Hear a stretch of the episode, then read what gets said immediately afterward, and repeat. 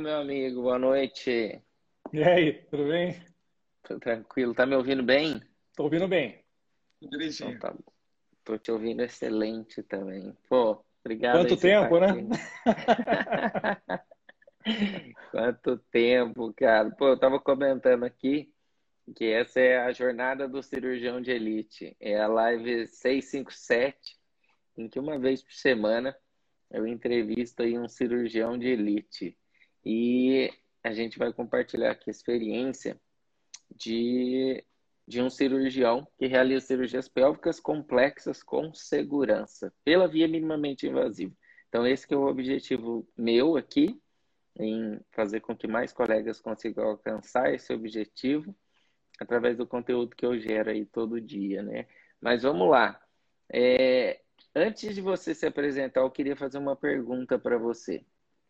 É o seguinte: você hoje realiza hoje cirurgias pélvicas complexas que você não realizava antes de fazer o curso da metodologia cirúrgica? Com certeza. Hoje de manhã eu falei, eu brinquei aqui quanto tempo que a gente fez uma cirurgia hoje pela manhã. Então, é, que foi uma cirurgia que eu não fazia há, há algum tempo atrás e, e, hoje a gente tem conseguido fazer a cirurgia muito bem. Então, é, eu acho que mudou bastante coisa. Então, de um ano e pouco para cá, teve muita transformação aí na, na maneira de atuar, em, outro, em vários fatores, e, e, e, a gente vai falar um pouquinho sobre isso aqui. Perfeito. Então, vamos lá. O doutor Godoy. Godoy, se apresente aí, então, para o pessoal te conhecer. E, tá. pessoal, pode ficar à vontade aí, pode mandar perguntas aqui para a gente, tá bom? Sobre o que vocês quiserem saber sobre esse assunto. E no final a gente responde a caixinha de pergunta aí. Vamos lá, Godoy, se apresente aí para os colegas.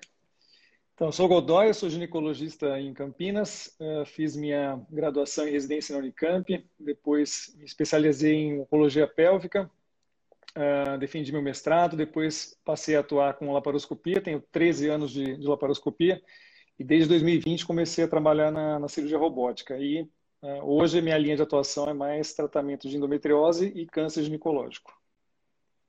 Perfeito. E conta, conta aqui, o pessoal não sabe, como que você me conheceu? Eu também não lembro. Então, conhecia é, assim de, de, congressos, né? Então, o primeiro contato que eu tive foi em Barretos, depois em, em cursos, né? Que eu tinha assistido é, a, a, participação do, do Marcelo nos, nesses eventos. E quando eu fiz a, a minha certificação de robótica, eu precisava é, escolher um proctor, né? Precisava ter uma pessoa ali que, que me acompanhasse nas, nas primeiras cirurgias e faz parte do processo da, da, da, certificação da robótica. Você tira o certificado, depois todas as primeiras cirurgias são você faz com um cirurgião mais experiente. E a gente passou a, a o contato se iniciou assim. Eu peguei um, um telefone, até liguei para o Marcelo, não sei se você lembra, é, perguntando se você aceitaria fazer essa, essa parte do meu treinamento. Você se prontificou a vir a Campinas tal, e a gente começou a, a operar junto e, e começamos uma, uma, parceria que foi, vem sendo extremamente positiva, né? Muita coisa, muita evolução teve a partir daí. Mas é, esse foi o momento em que foi da proctoria, né? Mas a primeira vez que você teve contato comigo foi num congresso, num evento, num congresso? Teve um congresso de é, robótica que você fez aqui em Campinas, né, com uma apresentação. Então, ali acho que foi uma dos primeiros eventos ali que eu assisti, que a gente é, teve ali um início de contato. E mas eu, é, eu, insisti muito que a gente conseguisse ter essa parceria junto, porque são linhas de atuação semelhantes. Então, eu queria muita proximidade com alguém que fizesse esse tipo de procedimento e, e que eu pudesse ter evolução nesse esse contato, né? Aprender coisas novas e, e, desenvolver essas metodologias que eu achava que precisava evoluir. E vou, nesse evento em Campinas teve uma cirurgia ao vivo, né? Você chegou a acompanhar? Não, eu perdi a cirurgia. É. Ah, teve, teve, um dia que foi teórico e no dia da cirurgia é eu, eu tive um, um evento de família que eu não podia perder e acabei me ausentando e fiquei me mordendo de ter perdido a cirurgia, mas eu perdi o evento da cirurgia em si. Exato. Fiquei sabendo Não, como foi e tal, depois eu acompanhei à distância. É, é, porque foi um evento interessante, né? Com uma cirurgia ao vivo. A cirurgia ao vivo é uma. É, é assim, para quem, mesmo para quem já faz cirurgia, a cirurgia ao vivo é bem desafiadora, né? Eu estava te perguntando por causa disso, porque a partir do momento que você coloca o microfone, você começa a fazer a cirurgia, é, muda tudo, né? Porque, primeiro, porque o cirurgião se expõe, né? Se expõe para a plateia ali que está vendo, né? Para os uhum. outros colegas, e, e você está sujeito a julgamentos, né? Isso é, uhum. é, é normal. Mas é, é difícil você, ligar, você lidar com julgamentos ruins, né? Uhum. E outra coisa é que é, aquele ambiente é um ambiente que você tem que demonstrar toda a, habilidade cirúrgica, a técnica de cirurgia, num pequeno espaço de tempo, com baixa chance de complicações. Uhum. Então, assim, é, é um momento, para mim, é um momento muito interessante. Eu gosto muito de cirurgia ao vivo, só que é muito estressante. Para quem está do lado de cá, né, fazendo a cirurgia, é extremamente estressante. E quando sai o esperado, né, aquilo que a gente esperava que acontecesse, acontecesse, na maioria das vezes isso acontece, né, porque são escolhidas as pessoas que conseguem fazer aquele procedimento num tempo curto, é, a gente fica bem satisfeito, né, porque é uma prova também de você mostrar o seu trabalho, né. Mas, veja, eu, eu comento muito aqui com o pessoal sobre diminuir o tempo cirúrgico. E eu acho que isso é uma das coisas mais difíceis que a gente tem. Um, desafio muito grande em a gente diminuir a cirurgia que a gente já fazia, né? Então, uhum. quando você, depois do nosso contato, você acabou participando do curso de metodologia cirúrgica e aplicando a metodologia cirúrgica, é possível diminuir o tempo de cirurgia? É, a gente é interessante porque é, tem os, os, tempos que a gente.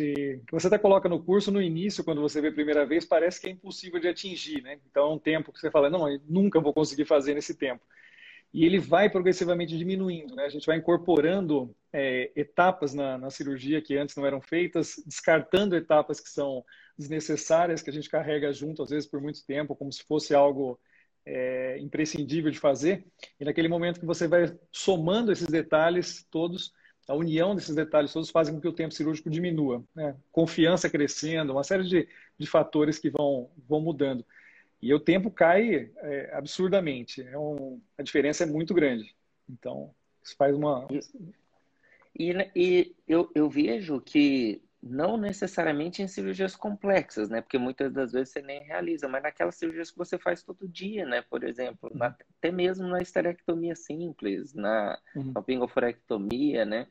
Você passa a, a, ter alguns reparos anatômicos, alguns landmarks que talvez você nem considerava, né, para uhum. realização daquela cirurgia, porque a equipe já está preparada de outra outra maneira. Né? Eu queria comentar aqui, eu até gravei um post sobre isso.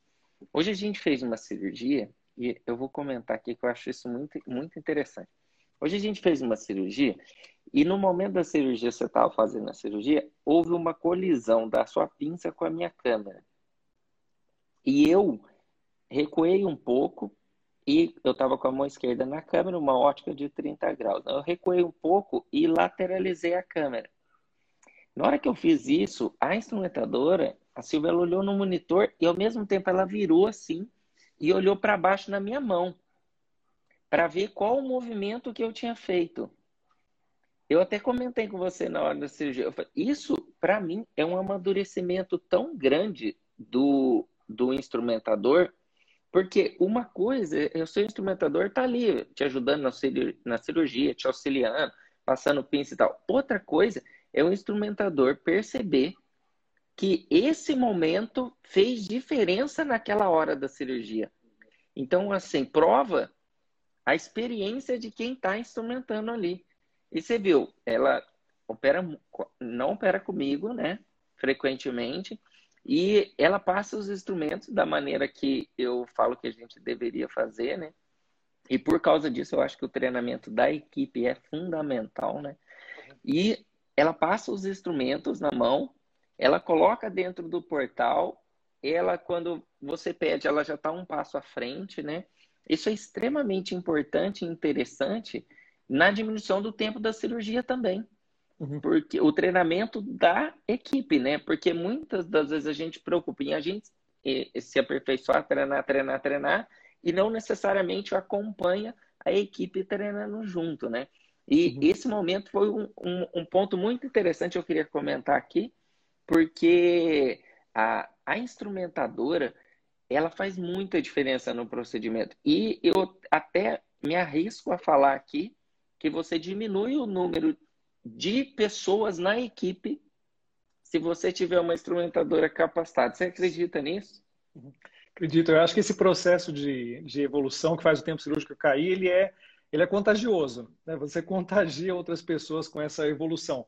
Então, colegas que estão participando da cirurgia, instrumentadora, circulante de sala, uh, anestesista, eu acho que toda a equipe começa a trabalhar num, num mesmo sentido, numa mesma, mesma vibração para fazer a, a, cirurgia acontecer mais rápido. Né? Então, vão conhecendo mais como você gosta de trabalhar, então as maneiras de preparar a sala antes, posicionar o paciente, uh, os instrumentos que você usa. Então, todo esse processo é uma cadeia, né? Que ela vai trabalhando em conjunto que, e faz o tempo cirúrgico diminuir mesmo, diminuir complicação. Então, esse processo ele é, ele é contagioso.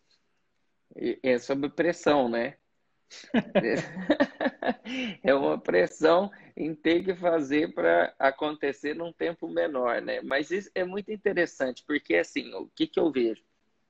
Quais que eram as dificuldades que você tinha é, no início da curva de aprendizado? Em laparoscopia ou robótica? Em laparoscopia. Oh, laparoscopia?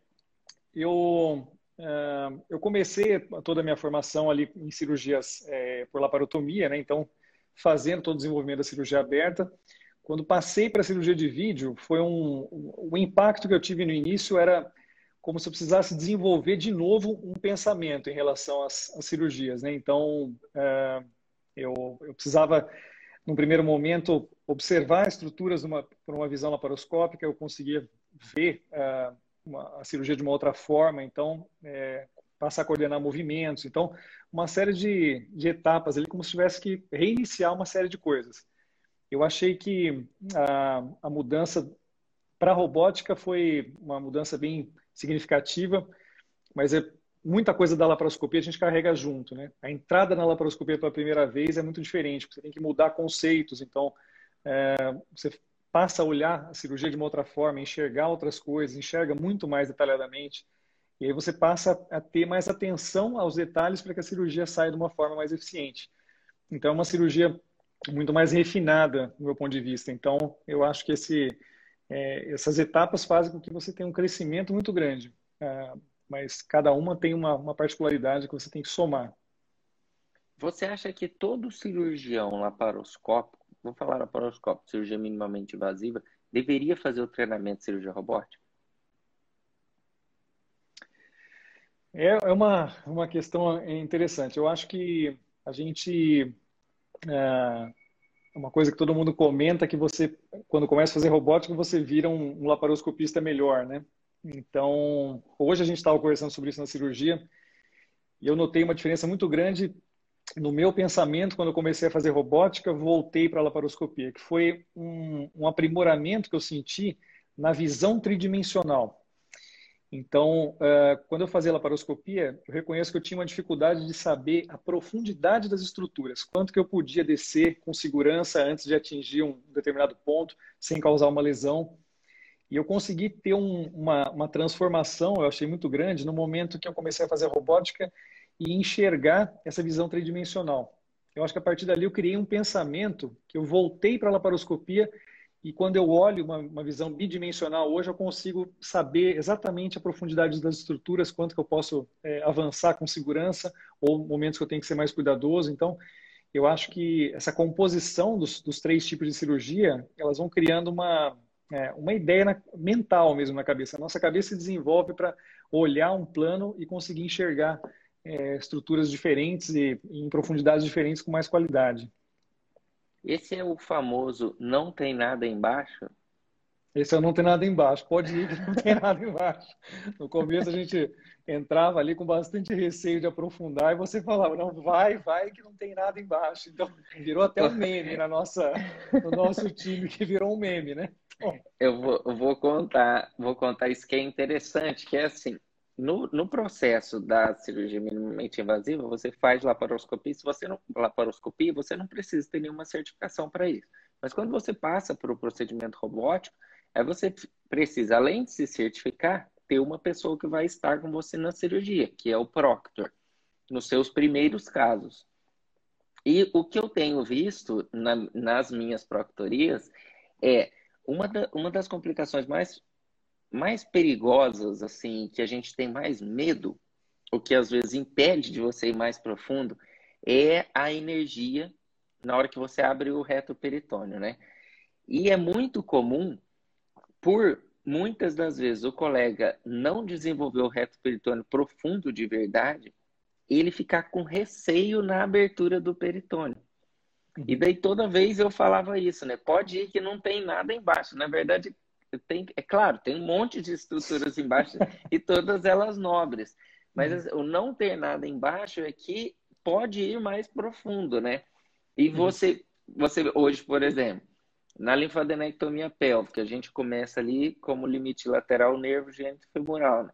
Então, hoje eu percebo que você olha o nervo gênito femoral e vai em cima dele e um pouco muito mais profundo do que você iria, do que você ia no começo. Uhum. Porque você sabe, a artéria ilíaca externa está do lado dele, mas tem uma espuminha que está um campo entre os dois, né? E isso é uma atitude muito frequente. Então, o, o cirurgião no início ele fica riscando, né? Ele risca o peritônio e risca mais um pouquinho e risca mais um pouquinho dele quer ver depois para ele entrar. E na hum. verdade, o pensamento dos grandes cirurgiões, o que eu percebo, é que ele já sabe o que tem ali. Então, porque ele já está mentalizado esse momento. Então, é muito comum na cirurgia ao vivo, você olha o cirurgião vir e fala assim, o ureter está aqui. Aí ele faz dois movimentos e o ureter aparece na frente, assim. Ele falou, aqui é o espaço para retal e o plexo hipogás passa aqui. Aí ele aponta e o plexo hipogás está lá. Mas aquilo já está mentalizado, né? Semelhante uhum. ao que eu digo de mentalizar e padronizar os seus passos a passo na cirurgia. Porque se você sabe que você vai ter o gênio femoral lateral, artéria umbilical obliterada medial, a bifurcação post, ali cranial, caudal veio circunflexo posterior, nervo obturador, isso já está já é um campo cirúrgico que já está feito em sua mente, né? E fica muito mais fácil. Hoje eu vejo, eu postei os tempos da cirurgia nossa, porque é, eu, eu acredito que as pessoas passam a acreditar na gente quando elas veem o que a gente faz de verdade. E aqueles uhum. tempos ali são reais. Você viu hoje na cirurgia que eu falo, ah, anota o tempo pra gente aí, por favor. Não, linfadenectomia pélvica é esquerda. Então, assim, eu estava te auxiliando, mas são tempos seus, né? E você vê, a gente faz ali em 15 minutos uma linfadenectomia pélvica sistemática, com todos os limites dissecados e ressecados, os linfonodos, pelo simples passo de padronizar o procedimento. E eu percebi que depois que você começou a assistir os vídeos também, que você teve contato, você tem isso mais é, concreto hoje, não? De querer padronizar cada procedimento que você faz? É, ontem eu assisti de novo, né? Eu, é, eu continuo tendo esse hábito. Peguei esse hábito de você agora de rever as cirurgias quando cheguei em casa, né? então eu filmo as cirurgias assisto de novo para rever. E ontem eu entrei na, na, no curso e revi é, cirurgias suas da cirurgia que a gente vai fazer hoje. Né? Eu continuo fazendo isso. Porque eu acho que sempre você pega um detalhezinho, um pulo do gato ali que pode fazer a diferença. Né? Então, vendo o procedimento de quem é mais experiente, fazendo, é, vendo seus próprios procedimentos, a gente consegue evoluir muito, né? assistindo de novo. E eu, eu acho bem interessante aquela, aquela colocação que você falou na, na aula do bloquinho, né? de colocar ali a, aquela folha em branco, que seria ali o peritônio, para você imaginar quando vê aquela folha, logo atrás você tem que saber as estruturas que estão todas ali. E eu acho que a, a terceira etapa é enxergar essas estruturas numa visão tridimensional. Eu acho que é como se fosse um, um uh, tira a primeira folha do bloquinho, vê as estruturas e depois reposiciona em uma visão tridimensional. Quando você tem isso na cabeça e abre os espaços, realmente a cirurgia vai com muito mais, mais eficiência. Né? Desenvolver os espaços antes faz ficar muito mais tranquilo de, de dissecar. É, é interessante, né? Porque quando a gente começa a desenvolver a cirurgia complexa, e hoje em dia você faz é, digamos assim, mais que 99% de todas as cirurgias pélvicas complexas ali na pelve, né? Você, além de você fazer, o que eu acho que é mais importante é a segurança que você ganha em abrir os espaços avasculares, né? Então, por exemplo, hoje é, eu tenho certeza que você não tem medo algum do ureter. Em nenhum momento dele na pelve. Mas antes você não tinha receio? Sim, tinha sim. Porque sim. você, é, isso é um, uma coisa que eu vejo que é frequente. É, a gente ah, tem, tem a lesão de, do ureter, mas assim, a lesão inadvertida do ureter. Mas por que o colega cirurgião não desenvolveu a técnica de dissecar o ureter completamente. Eu, hoje, hoje foi uma cirurgia interessante, poucas as vezes que a gente faz isso, mas acabou fazer porque era uma cirurgia que tinha uma parametrectomia, em que a gente dissecou o ureter, ureter da bifurcação dos vasos ilíacos até a entrada no trígono vesical, né? Até na entrada da bexiga. E nesse momento é o momento que você tem segurança total para desenvolver os espaços para retal, para vesical, ali medial, e você acaba abrindo um leque para outras cirurgias. Isso que eu acho que eu tento explicar isso e mostrar para os alunos, para os colegas, que o fato de você não realizar aquele procedimento não pode te impedir de visualizar aquele procedimento. O que, que significa isso? Que eu aprendi muito vendo grandes cirurgiões fazendo cirurgia em endometriose. E hum. isso não era minha referência no início. Então, é, eu, inclusive, eu aprendi algumas padronizações com grandes cirurgiões que faziam cirurgias benignas. E o meu foco era cirurgia maligna, era cirurgia oncológica. Então, isso você, no seu caso, você acaba e abre um leque, né? Você opera cirurgias benignas e cirurgias oncológicas, né? Mas no processo de formação desse cirurgião, você acha que hoje em dia, no ensino tradicional, o profissional sai capacitado para o dia a dia? Eu acho que não. Eu, eu fiz uma, uma residência muito boa, né? uma, é, a gente tinha um, um hospital sensacional em ginecologia, e eu acho, eu, eu terminei a minha formação, sempre tive muita, uh, sempre gostei muito de cirurgia, sempre fui muito presente, participei muito de, de procedimentos cirúrgicos, mas eu achei que terminada a formação faltava alguma coisa. Falei, falta ainda uh, um refinamento que eu queria atingir. Então, eu fui buscar isso fazendo formação em oncologia pélvica, porque eram uh, era o grupo que operava melhor e eu queria estar perto das pessoas que operassem melhor. Então, é, me envolvi com, com um procedimento de, de, permanecer mais tempo em treinamento ainda, é, mais para evoluir. E quando eu terminei meu treinamento, eu, eu, lembro que eu fui, eu fui uma pessoa que é, me envolvi na criação de um ano adicional de residência, porque eu queria ficar mais tempo ainda em, em campo cirúrgico. Então, eu achei que precisava ter mais evolução, então fazer coisas diferentes. E é, terminado toda é, essa etapa, eu vi que existia muito caminho a percorrer no vídeo ainda. Então, quando eu tinha contato com vocês em Barretos, eu via o, o nível técnico que vocês tinham lá, eu falava, isso é muito diferente do que a gente é, tem experimentado no dia a dia. Aí tentei é, cada vez mais me aproximar para conseguir é, atingir esse, esse nível técnico que eu almejava. Então, eu acho que não pode parar, né? A formação nossa está em constante evolução. Você tem sempre que, que buscar voos mais altos. É, é, o conhecimento, ele, a gente tem acesso a ele, né? Precisa ter vontade de correr atrás, de ter disposição para se envolver com as coisas e, e não, não desistir, porque sempre é possível alcançar um voo maior. Você, quando que você teve contato em Barretos? Que ano que foi? Você lembra, mais ou menos? Eu fui algumas vezes né, fazer cursos de, de curta duração e é, sempre que tinha oportunidade eu voltava a fazer alguns eventos, mas eu, eu fiz desde a, do, do, meu término de, de, de, residência, fui várias vezes fazer cursos menores. Faz, ficava dois dias, três dias e voltava com a cabeça completamente é, aberta. Assim. Eu voltava, ia comprar material, eu ia fazer um monte de coisa, um estado de empolgação absoluto. Você, e aí, você terminou a residência em que ano? Eu me formei em 2003, né? depois em 2004 fiz um ano de anatomia patológica, aí depois fui fazer ginecologia em 2005, né? Então fiz uh, por três anos de ginecologia, 2008, 2009 eu fiz a minha formação de oncologia pélvica. Então foram mais dois anos de pélvica. Então, e a partir dali eu fui entrando na, no, no treinamento de vídeo de uma forma mais efetiva, né?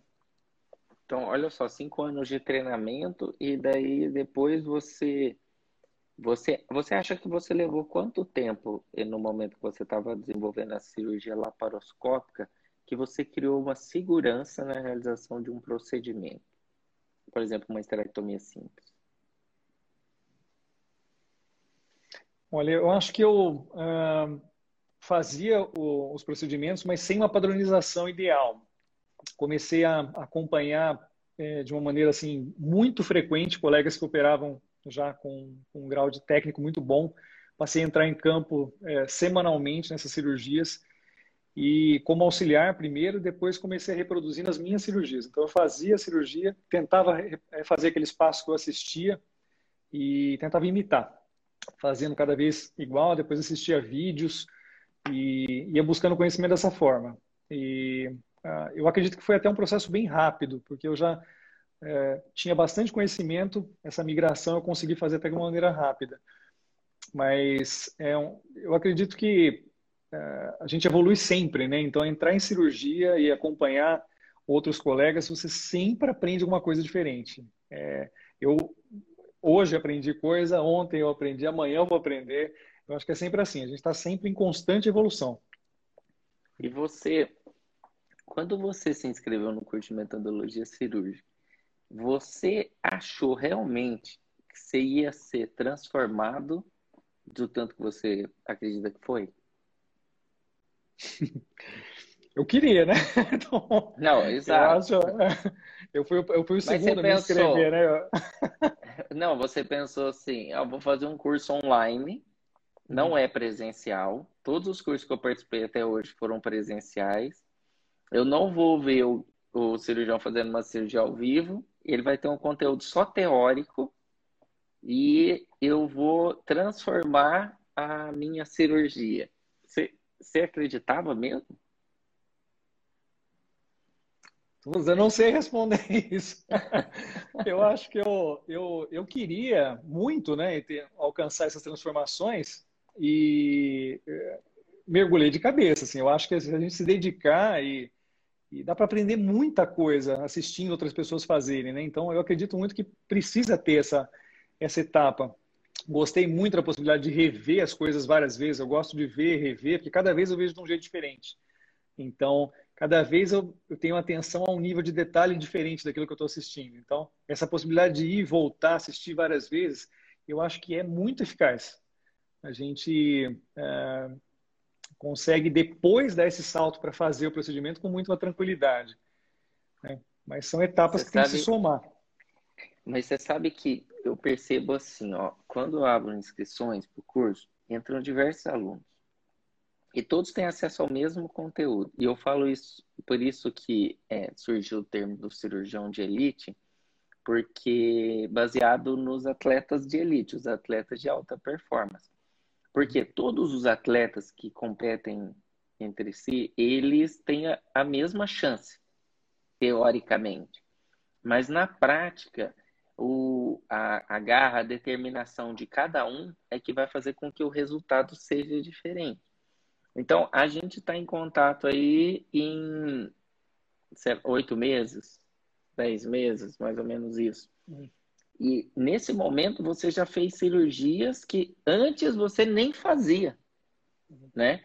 Muita, muitas das vezes, porque a gente estava junto, mas também eu tenho certeza que melhorou a sua cirurgia que você faz com a sua equipe, né? Na, visualizando o única e exclusivamente o conteúdo online. E eu uhum. vejo isso, que é o mais difícil que eu acho na formação do cirurgião de elite, não formação do cirurgião. Se você fizer qualquer especialidade que seja cirúrgica, você sai considerado cirurgião. E você está apto a realizar um procedimento cirúrgico. A gente não precisa de nenhum um certificado para isso, diferente que a gente está vivendo com a robótica hoje, né? Qualquer cirurgião que ser formado na residência dele tiver um vídeo, um hack de vídeo, no outro dia que ele da formação ele está apto a fazer laparoscopia. Ele pode indicar qualquer procedimento, né? E esse não é um cirurgião de elite. O cirurgião de elite é aquele que tem as métricas que a gente passa no curso, é aquele que busca diariamente melhorar, né? E isso faz a diferença. Só que a gente tem um problema. O nosso dia a dia. O nosso dia a dia, ele é catastrófico. Ele é assim, é, ele é triste, assim, porque você passa o dia inteiro trabalhando e você tem que se aperfeiçoar naquilo que muitas vezes não dá tempo de você se aperfeiçoar, por causa também do ambiente pessoal, ambiente familiar, né? E a disciplina é que faz a diferença na formação desse cirurgião de elite. Então, assim, o fato de você ter o vídeo para assistir no dia anterior tem um poder que eu, eu comentei isso no curso lá, no, quando você fez a inscrição, e você foi um dos colegas que fez isso com frequência. E até tornou-se isso um hábito, né? Virou um, um mini hábito e agora é uma coisa frequente. E eu tenho certeza que, por você ter visto a cirurgia ontem, hoje a sua cirurgia foi melhor, mas, além disso, você teve dificuldade hoje, que você, ao rever o vídeo agora, depois do procedimento, vai ser de uma forma diferente. É, é sempre assim. Isso não é? Uhum. É assim. Ontem, ontem ah, pode, pode comentar. Pode falar. Não, não, pode comentar.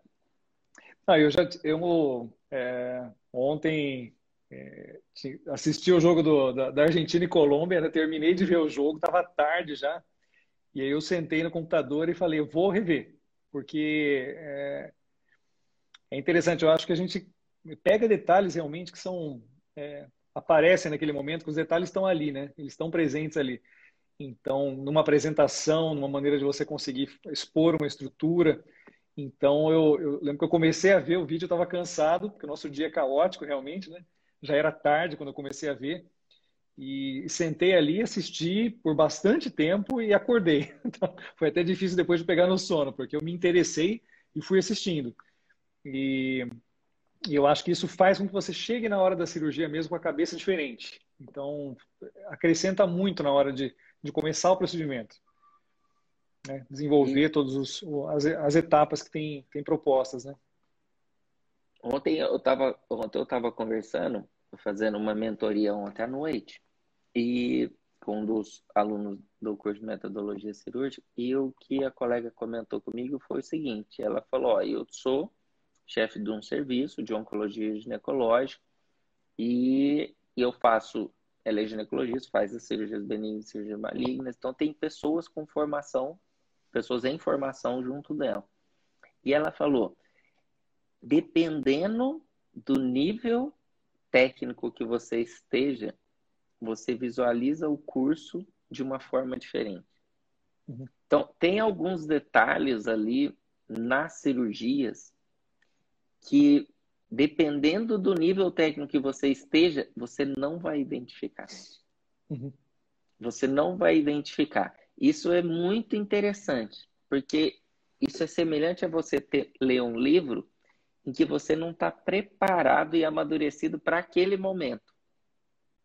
Por exemplo, um livro de investimento. Ou até mesmo, quando, por exemplo, você vai aprender uma língua e você chega num país já sabendo a língua ou você chega num país com conhecimento muito básico da língua. O nível de aproveitamento é totalmente diferente, né? Uhum. Mas estar no país diferente faz você crescer independente do nível técnico que você esteja. Então, eu acho que essa é a essência do curso. Porque ela falou, os próprios colegas dela mais jovens comentaram com ela, mas por que, que você está no curso da metodologia cirúrgica? Num curso onde que tem você, que é minha chefe, e tem eu, que sou um residente que estou aprendendo. Você está lá no grupo de discussão do Telegram, né? Assim, mas por que? Ela falou, porque esse, essa busca do conhecimento faz diferença. E uma coisa que faz diferença é o seguinte: quem é mais experiente, ele assiste o vídeo inteiro e cinco minutos do vídeo vão fazer uma diferença num procedimento dele. Cinco minutos só. Não o fato de passar os portais, o fato do uso da qual a melhor mão, qual o posicionamento. Isso provavelmente o colega já faça com excelência. Mas aquele, ela comentou o seguinte, ela comentou um passo muito interessante, a linfadenectomia paraórtica. A linfadenectomia paraórtica, eu acho que sem sombra de dúvida, é uma das cirurgias mais desafiadoras assim para quem faz oncologia ginecológica. E pela parte técnica, que é simples. Mas quando você abre o reto peritônio, atrás tem a horta, tem a cava, tem a veia renal, tem os ureteres bilateral. Então, assim, são estruturas extremamente nobres, com fluxo de respeito, né? Exato. É aquela estrutura de respeito. E ela falou, uma coisa que fez muita diferença na minha cirurgia foi a tenda.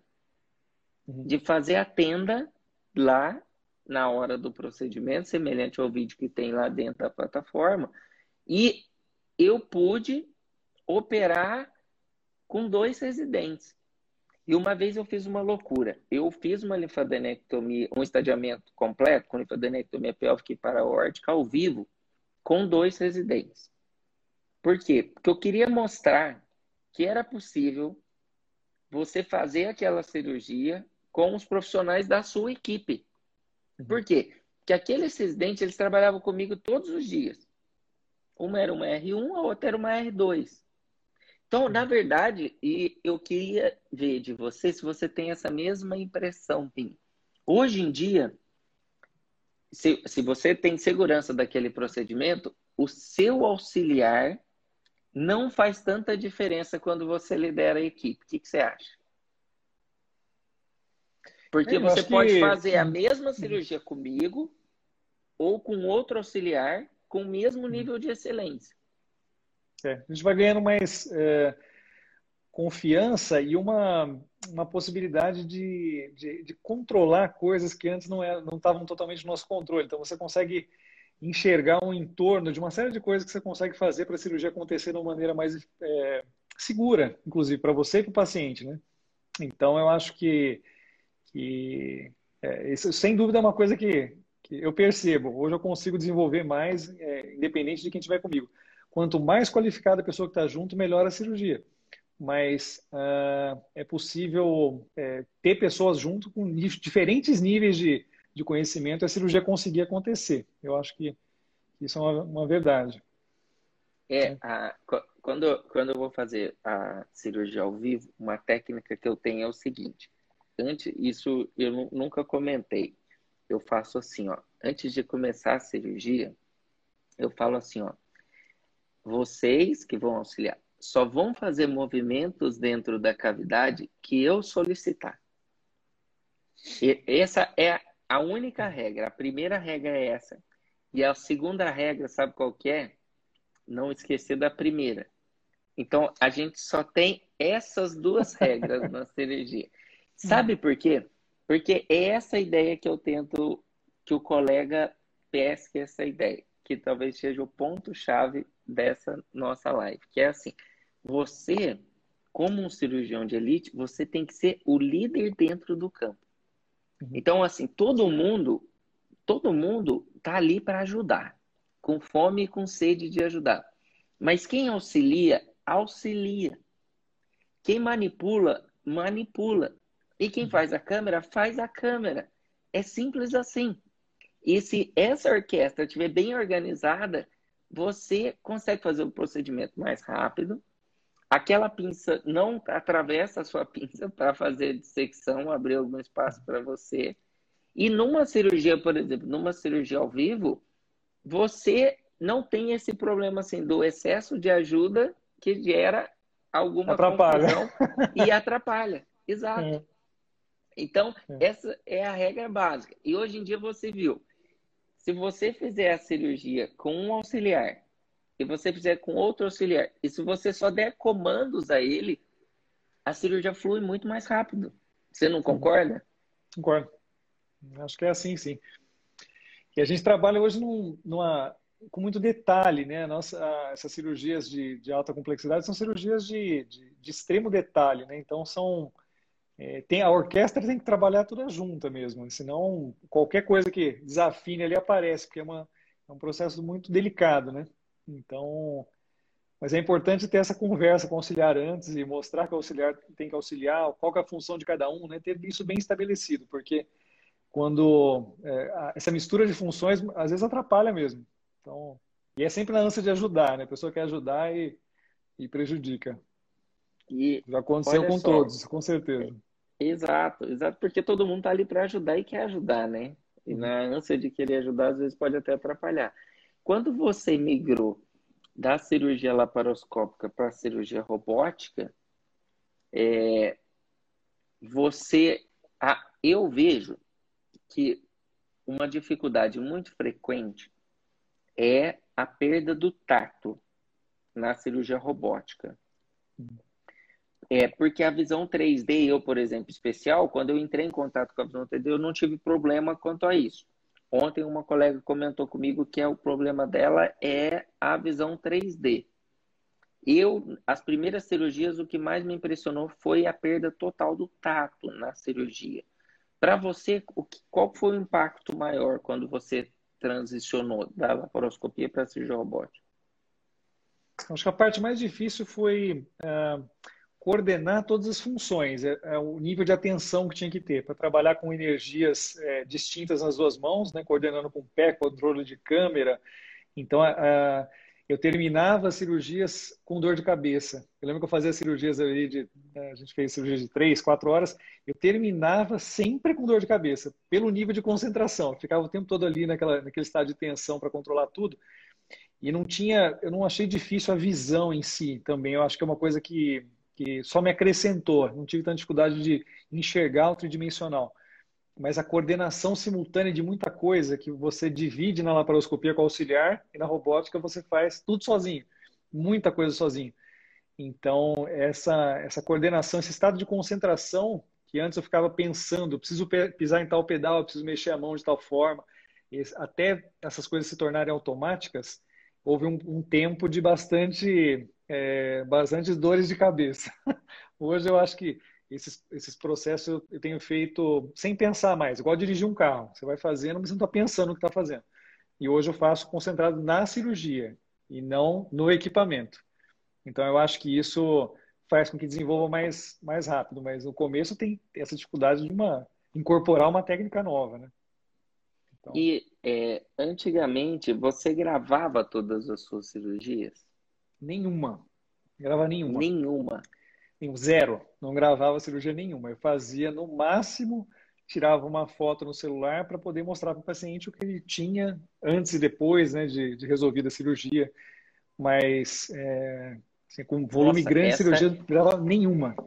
Eu fiquei surpreso agora. E qual foi a primeira Zero. cirurgia que você gravou? a primeira que eu gravei? Acho é. que foi a nossa primeira robótica. e você, olha só, Pô, fantástico isso. Você assistiu ela depois? Umas 20 vezes por aí. E o que, que você achou hoje em dia com o nível de dissecção que você está comparado com aquela primeira cirurgia? Ah, é, é, muda muito. Eu acho que, que, que muda bastante. É, fui aplicando uma série Cara, de coisas. Como, né? como que pode mudar muito em oito meses? Ah, não, é que eu, contei... eu, eu falo é. isso, mas eu falo isso porque as pessoas não acreditam. E daí aqui está a prova real de que você precisa, que é obrigatório você gravar a sua cirurgia. Gente, se você não grava a sua cirurgia, a partir de amanhã você tem que gravar a sua cirurgia. Não existe, guarde isso, guarde isso. Não existe evolução na cirurgia se você não gravar seus procedimentos cirúrgicos. Não Assina embaixo, dá para escrever ali. Assina embaixo. Não ah. tem como. É isso que eu vejo. Quando eu vejo assim, não gravou a cirurgia, eu fico louco. Quando eu estava quando eu tava com, com os residentes, eu falava assim. Eu falava, eu ficava louco mesmo. Falava assim. A gente tá gravando a cirurgia e daí era uma cirurgia assim, uma linfadenectomia paraórtica. Assim, o residente estava tendo a oportunidade de estar ali, né? Não. Deu falar, vocês querem. Daí a gente ia fazer uma outra cirurgia, que daí era a segunda, uma salpingoforectomia. Daí eles colocavam para gravar. Deu falar, ah, essa cirurgia você vai gravar, a linfadenectomia parótica você não gravou. É isso? Você vai querer, querer apresentar num congresso uma salpingoforectomia, é isso? Então, mas como que pode, em oito meses, você conseguir avaliar um procedimento cirúrgico seu e ver uma evolução tão grande?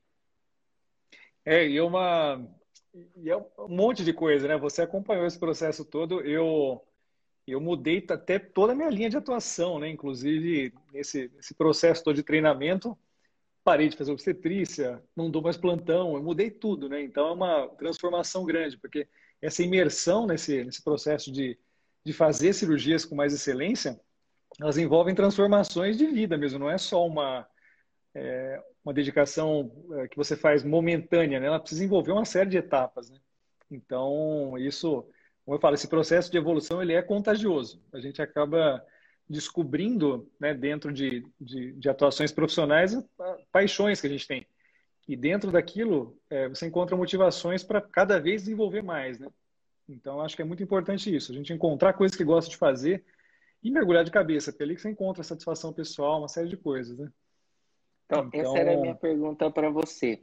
Que olha só como é pesado isso, né? Eu até compartilhei uma frase que você colocou num dos posts, né? Sim. De que depois da gente ter contato, você ter contato né, com a metodologia cirúrgica, transformou uma parte da sua carreira, né? Como Sim. isso é, é um negócio muito intenso, né? É muito forte, assim. A carreira de uma pessoa ser transformada baseado em, é, em, em uma metodologia, né? Como que, como que pode isso? É, é, é, super difícil transformar, né? Não é uma coisa fácil você chegar e falar, vou mudar meu jeito de atuar em, em situações que você já tem uma segurança, né? Então, é, entrar numa zona de fora da sua zona de conforto é muito difícil, né? Ainda mais quando a gente tem compromissos é, é, profissionais a fazer, você tem contas a pagar, família que depende de você, uma série de coisas. Uma hora você fala, vou mudar tudo em direção a uma coisa que eu gosto de fazer, é um processo difícil, mas é, é extremamente válido. Eu acho que a gente fazer essas modificações fazem você atingir um, um nível de, de satisfação profissional que não tem preço. Eu acho que isso, é, isso vai ter com certeza uma repercussão na sua, na sua atuação, no que você vai oferecer para os seus pacientes, na satisfação dos pacientes, na sua satisfação pessoal. Então, é um processo extremamente válido. Eu acho que a gente tem que ir na direção daquilo que a gente gosta de fazer com tudo. Não me arrependo e... um segundo desse caminho.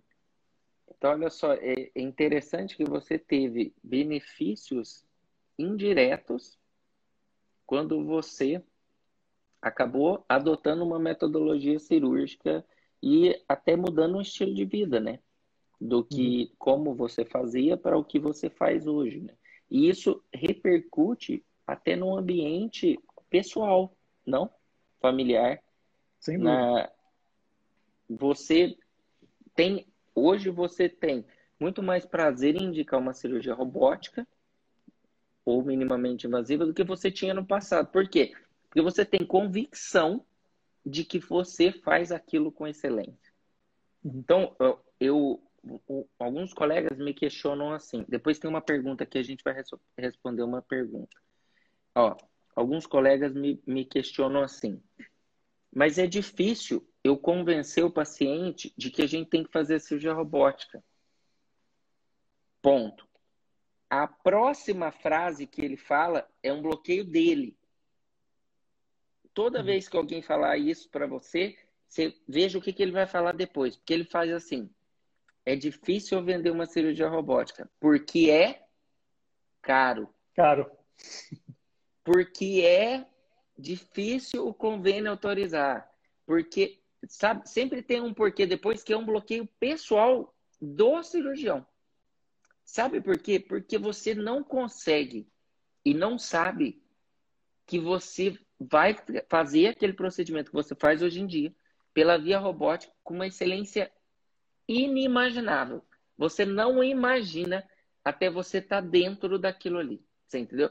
Você não imagina jogar bola com o, o, o cara melhor do mundo até você jogar com ele. Na hora que ele jogar a bola para você, sem ele olhar onde você está. E ali é a mesma coisa. Hoje em dia, existem procedimentos robóticos que eu faço imensamente melhor do que se eu fizesse pela via laparoscópica. Então, é isso que eu falo para o paciente. Eu não falo para ele o valor que vai custar isso. Eu mostro para ele o benefício, benefício, do procedimento, baseado em tempo, baseado em dissecção, baseado em segurança, não é? Baseado em alta precoce. Quando eu, e... eu, eu, me lembro bem assim de sentar na, no console da robótica com três pinças simultâneas e aquele momento que entra a pinça do auxiliar, a pinça laparoscópica em campo, né? Que você tem as três robóticas ao mesmo tempo e entra a pinça do auxiliar em laparoscopia. Você pode estar com a pessoa mais experiente do mundo, né? A pinça de laparoscopia ela entra de uma maneira grosseira, ela invade o campo, destoa de tudo aquilo, né? É um movimento extremamente delicado, sensível, né, da, da robótica. Quando entra a pinça laparoscópica, ela destoa, ela está fora da orquestra. Então, se, é uma pinça se que... pudesse, tivesse uma chavinha para você fechar e não deixar entrar essa pinça, você fecharia. É, Ficaria um ponto na, vou dar um ponto na parede, fechar aquela entrada e aquela pinça não vai participar mais. Então, é, é, é muito diferente. Falou, por favor, o que, que você quer que eu faça agora, Deu? Por favor, tire a sua pinça. Esse momento. Bom, Faz os papéis. é difícil. É difícil. A, a diferença é brutal. brutal. A gente tem uma pergunta aqui, ó. A Paty Carmano perguntou o seguinte: O que acontece quando o robô tem alguma pane durante a cirurgia? É, existem mecanismos de, de, segurança, né? Então, assim, quando existem algumas travas, né, que prendem uma estrutura, não conseguem uh, fazer nenhuma solução, você consegue abrir aquela manualmente aquela aquela, aquela pinça para poder liberar uma estrutura. Uh, existem botões de correção, né, de, de alterações. Então, é, existem falhas que são recuperáveis e outras recuperáveis que você às vezes tem que fazer é, procedimentos mesmo de desarmar pinças para poder continuar a cirurgia. Isso, é interessante essa pergunta, né? Que é assim, o robô ele tem três componentes, né? Ele tem o console, ele tem o carrinho de visão, que é onde fica o monitor, que você olha os geradores, fonte de energia, insuflador e tal. Ele tem o carrinho que chega no paciente. Todos esses três carrinhos, ele tem um botão vermelho, que é o botão que seria um reset total daquele processo do de qualquer um deles. Então a gente já tem esse esse processo de segurança. Segundo, a gente tem uma chave, né? A gente tem uma chavezinha que quando a gente vai fazer a cirurgia, tem um negócio que chama checklist, que todo mundo deveria fazer no início do procedimento. E o checklist da cirurgia robótica fala: a chave do robô encontra-se na sala. Então, quando vocês estiverem vendo, vendo uma cirurgia robótica, veja se no checklist tem isso. E é obrigatório. Por quê? Porque isso é um dos problemas que teve até no início da cirurgia robótica, de o braço travar, só que não é um braço laparoscópico que você retira. Se ele travar, não faz movimento, ele não sai, você só consegue abrir a pinça colocando uma chave aqui atrás e fazendo um movimento de rotação que ele libera aquela pinça. Então, isso é um, uma, um artifício de segurança extremamente importante e que tem que estar na sala. Então, isso é uma das maneiras da gente destravar o robô. Mas ele tem um sistema muito completo em que essas panes não acontecem, assim, acontecem pouquíssimas, mas pouquíssimas vezes. Eu, na minha experiência aí, com mais 300 casos, 400 casos operados, seja robótica, uma vez eu precisei usar a chave. Você já viu alguma vez, Godoy, usar a chave para destravar? Nunca precisei. Nunca precisei. Exato. Ele é, assim, é muito, muito, muito raro. Uma das coisas que é muito importante no robô, diferente da laparoscopia, é a anestesia. A paciente, na anestesia da cirurgia robótica, ela não pode ficar superficial porque o, os braços ficam fixos nela. Se ela realizar um movimento durante a cirurgia, aí ela pode ter lesão complexa e grave dentro da cavidade, né? Então, isso é uma diferença entre a equipe da anestesia que faz anestesia para cirurgia robótica e da anestesia da cirurgia laparoscópica. Mas, Godoy, vou dar, vou fazer uma, uma brincadeira aqui que você vai fazer uma pergunta para mim que você sempre quis fazer e nunca pôde. Você tem alguma pergunta que você quer fazer para mim? Para eu responder aqui? Quando é que você vai mudar para Campinas? Não, essa não vale. Essa eu não vou mudar para Campinas. Eu vou a Campinas operar os pacientes, mas não vou mudar para Campinas. Traz a família inteira já, fica é. por aqui de vez. A equipe de Campinas é uma equipe de excelência. Então, é, Campinas está muito bem, muito bem de cirurgiões é, via minimamente invasiva. E relacionada à metodologia? Ah, eu. A gente vai fazer o curso de, de cadáver, né? Que vai ter muita é, é, aplicação de metodologia lá. Então, acho que é um, uma etapa aí sensacional para a gente poder desenvolver mais essas, essas é, situações de, de cirurgia. Mas a minha pergunta é se a gente vai conseguir fazer algo é, bem direcionado para abdômen superior, que eu acho que é o próximo desafio. Aí. A pelve já é uma uma região que a gente trabalha com frequência. Eu acho que o abdômen superior é, uma, é algo que eu almejo é, atingir o nível que eu tenho na pelve. Até na outra live que você fez com outro colega, você falou uma coisa bem interessante que é, é sempre vai ser algo que vai ser extremamente desafiador, que você nunca vai sentir 100% é, seguro para entrar numa, numa cirurgia de abdômen superior com, com extrema tranquilidade. E até pelo volume de casos que não é o mesmo que a gente faz em comparação com pelve, né? Bem menor. Então, é, como fazer para ter um desenvolvimento maior em abdômen superior, né, fazer isso com mais, mais frequência e, e, e, conseguir reproduzir com a mesma excelência que a gente consegue fazer na pelve, numa área que você trabalha com menos frequência. É, é, é uma pergunta interessante, porque quando a gente vai para o curso de cadáver, e a gente vai ter agora em agosto, né? E a gente é assim, a gente já encerrou as inscrições, mas a gente abriu uma lista de espera. Então, se você tem interesse, manda um direct para mim lá, com uma lista de espera, que talvez, talvez, a gente consiga colocar mais alunos dentro desse curso. E o curso é lotado de colegas com o interesse do desenvolvimento da cirurgia. Só que eles são de níveis técnicos diferentes. Então, qual que é o objetivo principal do curso? É ser individual. Então, assim, você, por exemplo, quer desenvolver uma cirurgia, uma linfadenectomia paraórtica. Então, na hora da dissecção do cadáver, a gente foca com que você faça isso. A gente mostra o, o instrutor que está na sua mesa, e é um instrutor por mesa, né? Um expert de excelência aí do país vai estar tá lá do seu lado, e eu também, em todas as mesas. Mas a, a gente, além de ter o conteúdo que vai mostrar você fazer isso com segurança, e mais do que isso, em pouco tempo. Porque a partir do momento que você tem a segurança, que você conhece os limites anatômicos. Mas eu quero que você faça aquela cirurgia no menor tempo possível, porque é um benefício. Você vai chegar a fazer um estadiamento completo em uma hora e meia. E a paciente, uma hora e meia, ela tem condição de ter alta precoce, até mesmo no mesmo dia. Então, lá no ambiente do, do cadáver, e você não vai sair 100% preparado, mas você vai sair 100% seguro.